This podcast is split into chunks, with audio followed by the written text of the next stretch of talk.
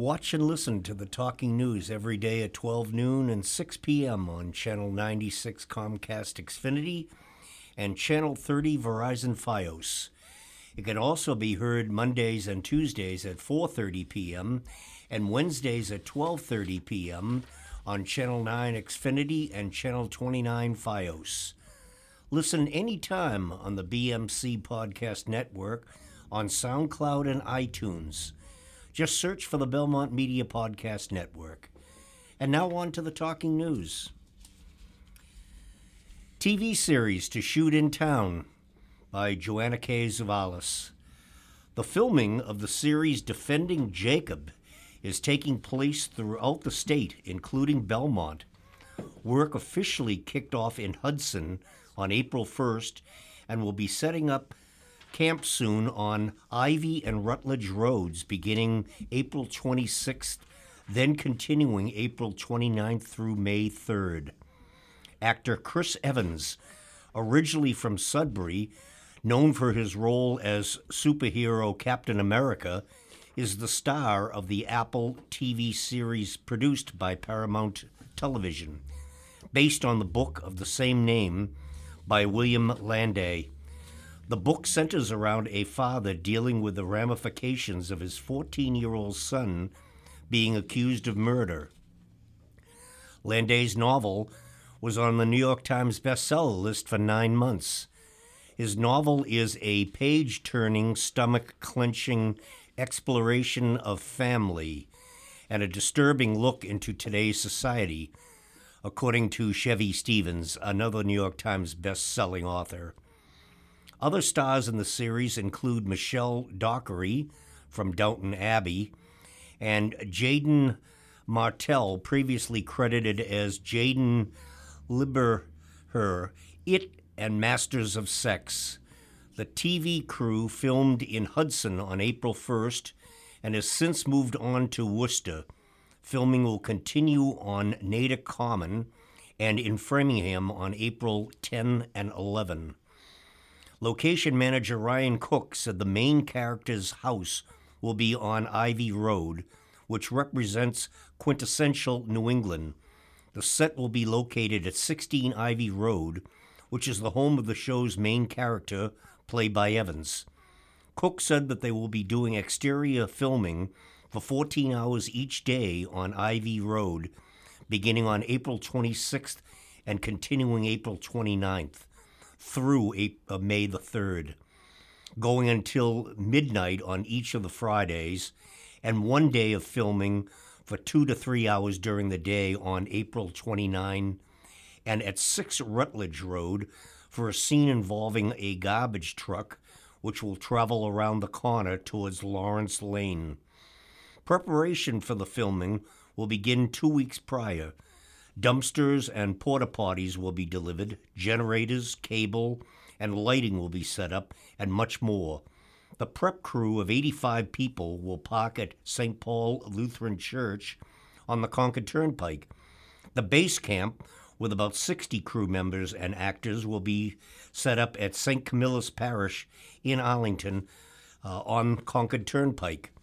Cook said he will communicate with residents and offer payment if their house will be involved in any of the scenes or parking is impacted. The road will be closed and manned by police details during filming. However, residents will be given passes to gain access. He said his ultimate goal is for people to feel involved and satisfied. He said there will be a 24 hour complaint line.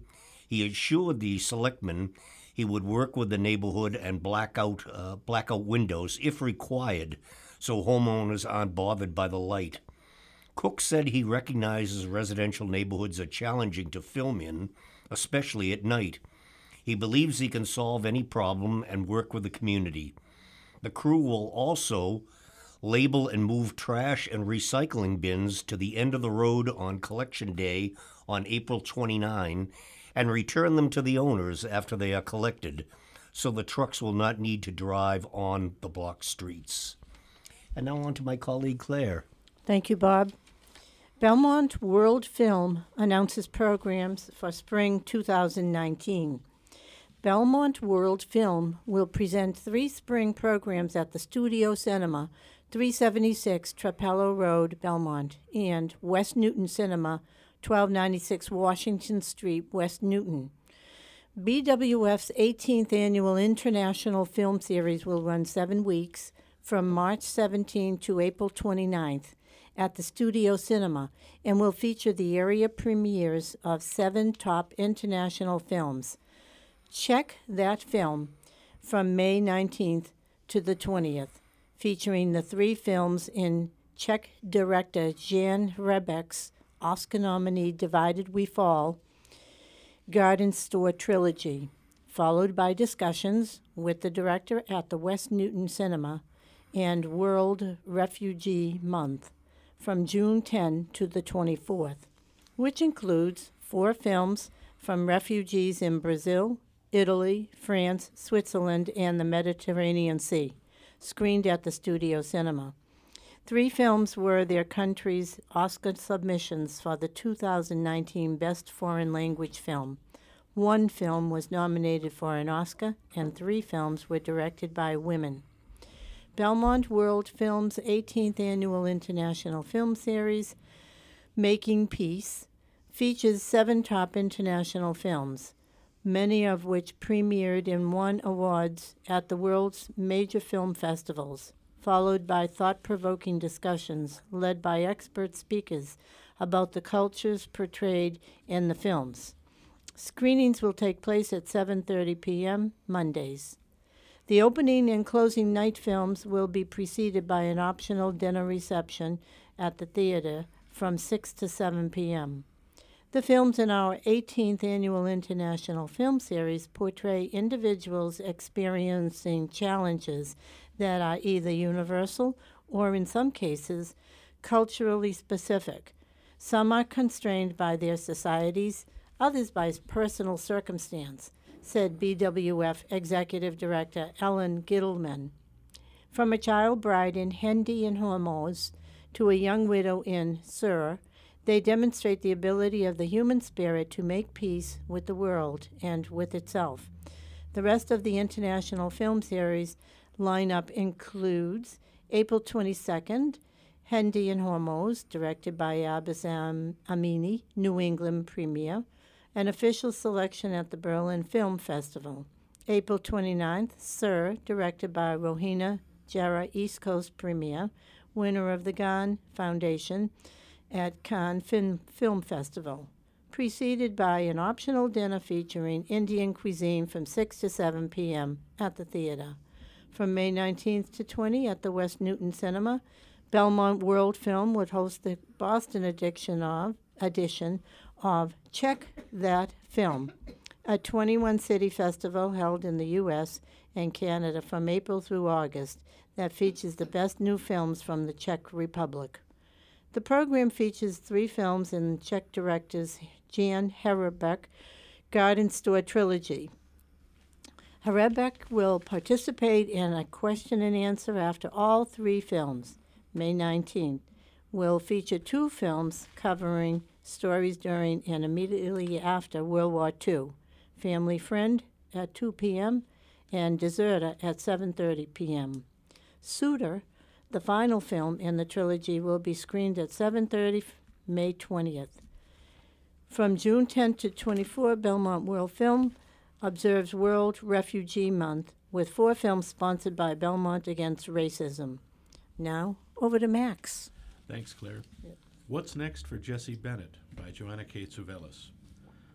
The three way race for the selectman seat in this year's town election between Jesse Bennett, Roy Epstein, and Timothy Flood is one many people in Belmont may be talking about for a while. Some may remember it as a contentious race between candidates campaigning on their varying experiences and skills. Some may remember it as a, the race where one candidate, Flood, was bullied by anonymous letters and emails. And some may remember it as the race where a woman, Bennett, a member of the LGBT community with highlighted purple hair and bright pink sweaters, almost won. After several weeks of campaigning door to door, distributing lawn signs, delivering her message to potential voters at public and private events, Bennett lost by 128 votes on April 2nd. Although she won six out of eight precincts, including precincts 2, 3, 4, 5, and 7, and Roy Epstein's home precinct of Precinct 8, Epstein won Precinct 2, 442 to 208, and Precinct 8, 446 to 309. Flood came in third with 136 votes and was written in as a town meeting member, filling the two year seat for his home precinct, Precinct 5. The morning after the election, Bennett attended a Belmont High School traffic working group meeting. She said she didn't feel down, as some would expect her to. The night she learned she would not be the fourth select woman in Belmont's history, Bennett said she was surrounded by people she loves and respects at the home of a friend. She wishes the voter turnout was higher compared to state elections, although she believes there were a lot of people who voted who don't normally vote during town elections. The voter turnout in Belmont was almost 30%. Bennett said she is very proud of the results she got with the hard work of volunteers who are passionate about the town, care about its future, and share her vision for what Belmont can be. She sees her campaign as a success. She quoted Supreme Court Justice Ruth Bader Ginsburg So often in life, things that you regard as an impediment turn out to be a great good fortune. Setbacks in life are not new to Bennett. She said she did not have an easy road to getting an education due to financial challenges. She said she has a non traditional family, which comes with its own challenges. We handle them by being true to ourselves and providing the love and support within our community, but also in our extended family. Now that the election is over, Bennett will continue working as a member of the Transportation Advisory Committee, BHS Traffic Working Group, as a board member for the Foundation of Belmont Education and Belmont Ed- After School Enrichment Collabora- Collaborative, BASEC. She said the campaign for Selectwoman was a pause in all that work, where she threw her energy into a broader discussion. It allowed her to think and speak more deeply about some of the other issues in town that she thinks are very important and are dear to her. Belmo- uh, Bennett believes her campaign advanced the conversation in town about how the town works with the community, how to improve the communication between the leadership and the citizens, and how to, build, to continue building on collaborations that are working. She heard from people in the community about what it meant to be a woman running, a woman running, and a member of the LGBT community running. Many people told her they never would have seen this 10 years ago, and things have changed in this town. Bennett's campaign manager, Lori Graham, said she was very encouraged by the outcome of the race. She said people who weren't engaged in town politics really caught on to Be- Bennett's campaign. Graham also said she is glad they were able to show people there are different kinds of experience, which is important in terms of leadership. Bennett said she doesn't know if she'll run again. She has her eye on ways she can serve the town over the next few years. She would like to help with communications, improving the town website, and resources available for community outreach. Over to you, Bob. Thank you, Max. Local celebrities sweep the community off their feet by Joanna K. Tzouvelis. For many who couldn't imagine State Senator William Brownsberger dancing to Lady Gaga's Poker Face, or Town Administrator Patrice Garvin doing a hip hop routine to Justin Timberlake's Can't Stop the Feeling, Dancing with the Belmont Stars turned those visions into reality on April the 5th. The sold out fundraiser, organized by the Belmont Women's Club to benefit the historic 1853 William Flagg Homer House, featured 10 local celebrities dancing competitively against each other with the help of professional instructors from the Fred Astaire Dance Studios.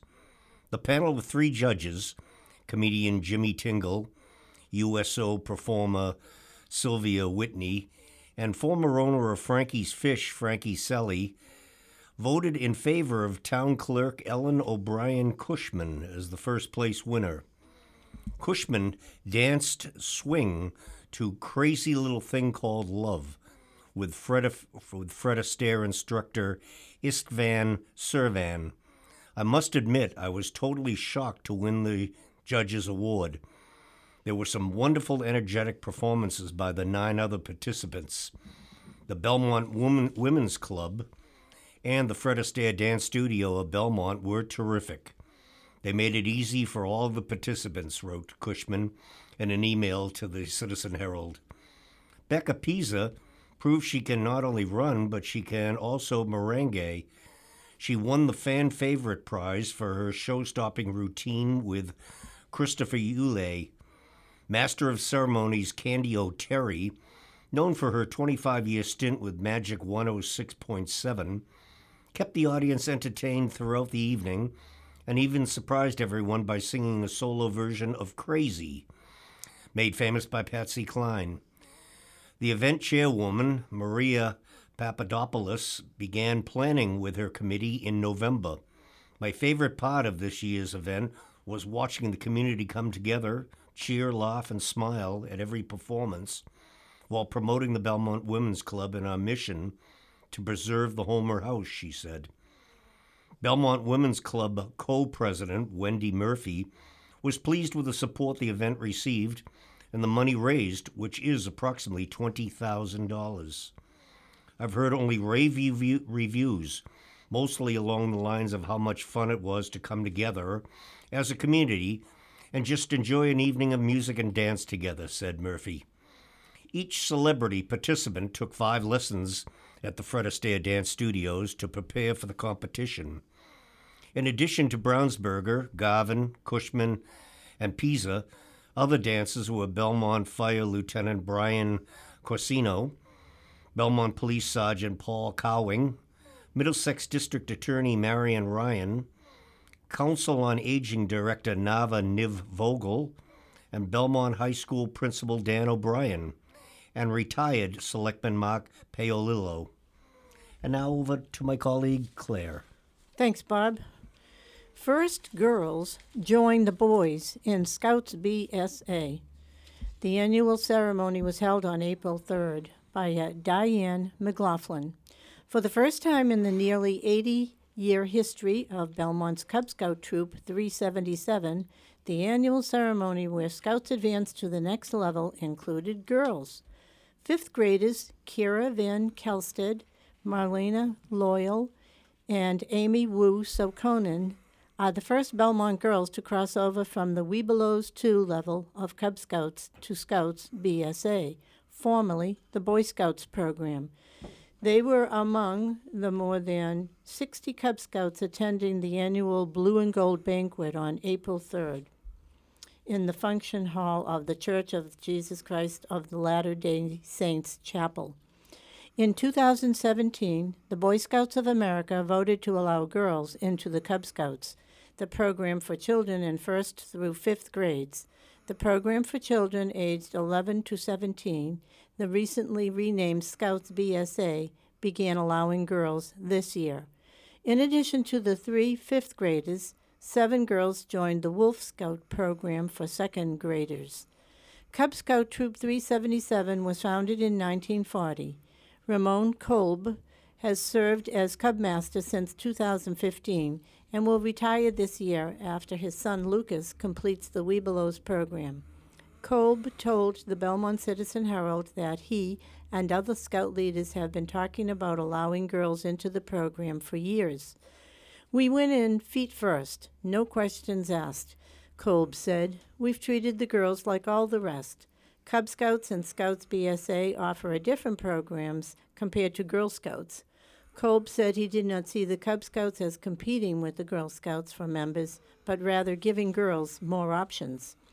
Girl Scouts of the United States of America has expressed concerns about the Boy Scouts of America's decision to admit girls and filed a lawsuit in the fall of 2018, in part alleging trademark infringement.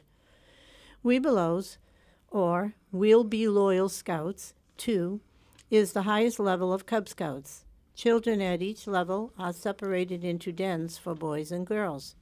Amy's mother, Julie Wu, is the den leader for the Webelos girls. She said the girls separately did some activities the boys had already completed during previous Cub Scout levels. For most other activities, Wu said the boys' den leader, Caesar Naples, had the children do activities together. It was nice because the leader of the boys' den and the cub master were very supportive of us integrating, Wu said. Shilpa Lawande was the girls' den leader for second graders, the wolf level. She said the girls' den met separately once or twice a month and then joined the boys for activities once a month.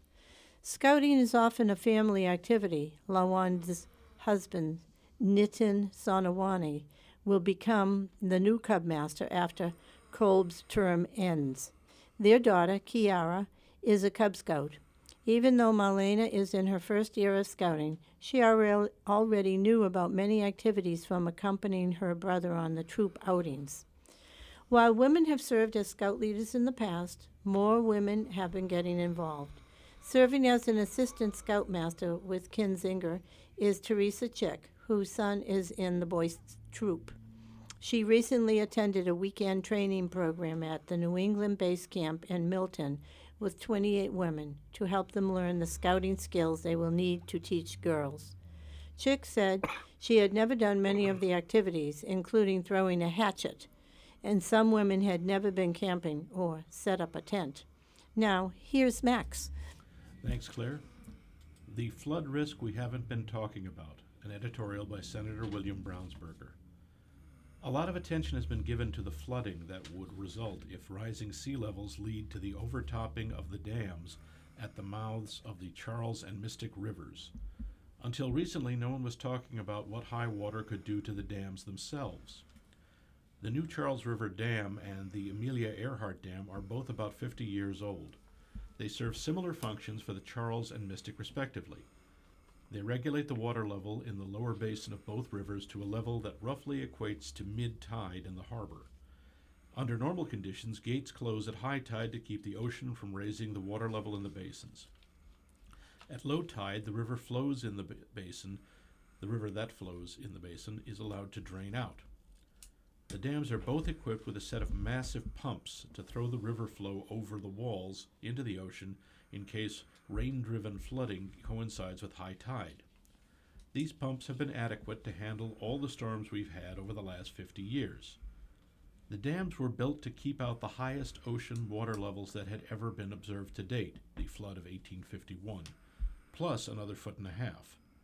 Their decks sit at about 8 feet above normal high tide level, 118 MDC datum, roughly 2 feet higher than the highest more recently measured storm surge levels, the blizzard of 78 and the January 2018 storm. That level seems awfully safe when the dams were built. But with rising seas, it is now recognized that by the latter part of this century, there will be a material risk in any given year that the ocean will surge over and around these dams. The flows associated with ocean storm surge are much too big for the pumps to handle, so a flanking overtopping event would mean severe flooding for Back Bay, parts of Cambridge, and the Mystic Basin out to Alewife. Discussion as to how to reduce the risk of flanking and overtopping are underway in both Boston and Cambridge. The risks depend on how long the overtopping event lasts and how much water actually flows upstream. A few weeks ago, DCR educated the legislature about a much more proximate risk. Even a brief overtopping event could severely damage, even cripple, the pumping systems of the dams. Salt water could quickly flood into critical electrical and mechanical areas that are just not designed to get wet. The damage could reach $150 million to repair, and the entire region would be vulnerable until the repairs were complete. Over to you, Bob. Thank you, Max. Epstein sworn in as town's newest selectman by Joanna K. Tzouvelis. In less than 12 hours after learning he had won the selectman seat by 128 votes in Belmont's annual town election on April the 2nd, Roy Epstein was sworn in by town clerk Ellen O'Brien Cushman at 8 a.m. and immediately attended his first selectman meeting. Epstein said he submitted his letter of res- resignation to the Warrant Committee, which he served on since 2007 and as chairman since uh, 2016. The first order of business at the April 3rd Selectmen meeting was to reorganize the board per the operational rules adopted last year. A selectman will become the chairman in the second year of service and vice chairman in the third year of service. Thomas Caputo is now the chairman and Adam Dash is the vice chairman. Caputo will remain the chairman of the Belmont Municipal Light Board until September, at which time Epstein will become the chairman of the Light Board and Dash will become the vice chairman.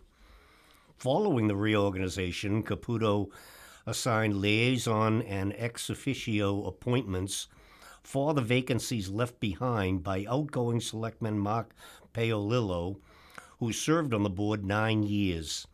Epstein will be the liaison to the Community Preservation Committee, the Light Board Advisory Committee, Community Path Project Committee, Conservation Commission, MBTA Advisory Board, Permanent Audit Committee, and Capital Endowment Committee. Dash will be on the liaison for the Board of Library of Trustees, Council on Aging, Belmont Business Study, Recreation Commission, and Capital Budget Committee.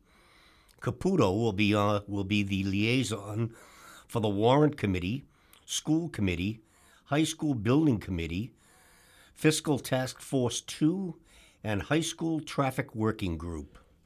And now over to Claire. Thanks, Bob. Council on Aging presents award to BASEC Chenery.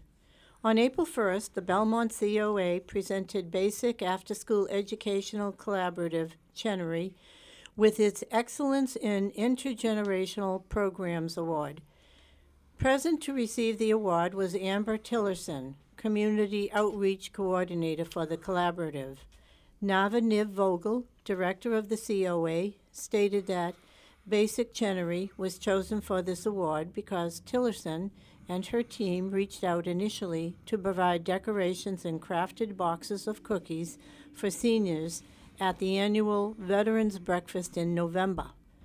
Dana Levitt, COA Assistant Director, worked with Tillerson on the coordination of these projects. She stated that the Veterans Breakfast Project was the start of multiple co- collaborations, which included children making cards for seniors on Valentine's Day, and a planned upcoming interactive program whereby seniors and children will make crafts together. This award is granted on an annual or biannual basis to a school or children's program in Belmont that demonstrates interest in reaching out to the COA for the purpose of providing intergenerational programs. The recipient of the award is one who develops at least one high quality program aimed to engage seniors with young people so that, that they can learn from one another. Now, here's Max. Thank you, Claire. Library seeking first-hand memories of the moon landing. The Belmont Public Library will interview residents who have first-hand memories of the moon landing in celebration of the 50th anniversary. If a resident would like to be interviewed about their memories, they should contact nmccolm at minlib.net, M-I-N-L-I-B.net, or jtsuvelis at wickedlocal.com. Back to you, Bob. Along with my colleagues, Claire and Max, we thank you for listening to the Talking News and hope you've enjoyed the show. We will return next week for another edition of local news happenings around Belmont.